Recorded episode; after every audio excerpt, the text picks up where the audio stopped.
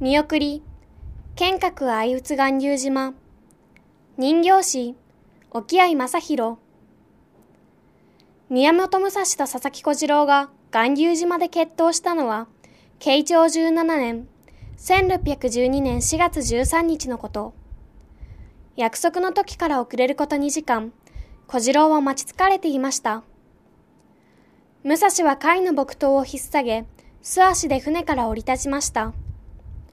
小次郎は苛立って刀を抜き放ち、鞘を海中に投げ捨てました。小次郎は武蔵が近づくとともに、刀を真っ向に振り立て、眉間めがけて打ち下ろしました。同時に武蔵も貝の木刀を打つと、その木刀が小次郎の額に当たり、立ちどころに倒れました。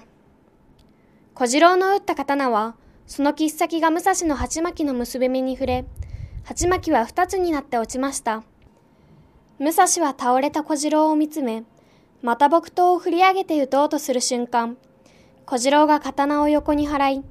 武蔵の袴の裾を三寸ばかり切り裂きました。しかし、武蔵の打ち下ろした木刀は小次郎の脇腹、横骨を打ち折りました。小次郎は気絶し、口鼻から血を流しました。武蔵は手を小次郎の口鼻にあてがい、死活を伺い一礼して立ち去りました。小次郎の唇にわずかな笑みが浮かびました。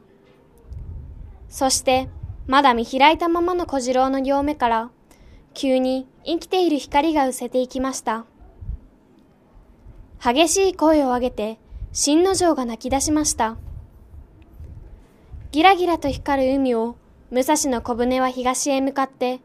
流れを変えた潮に乗り、下関の方へひた走るように影を小さくしていきました。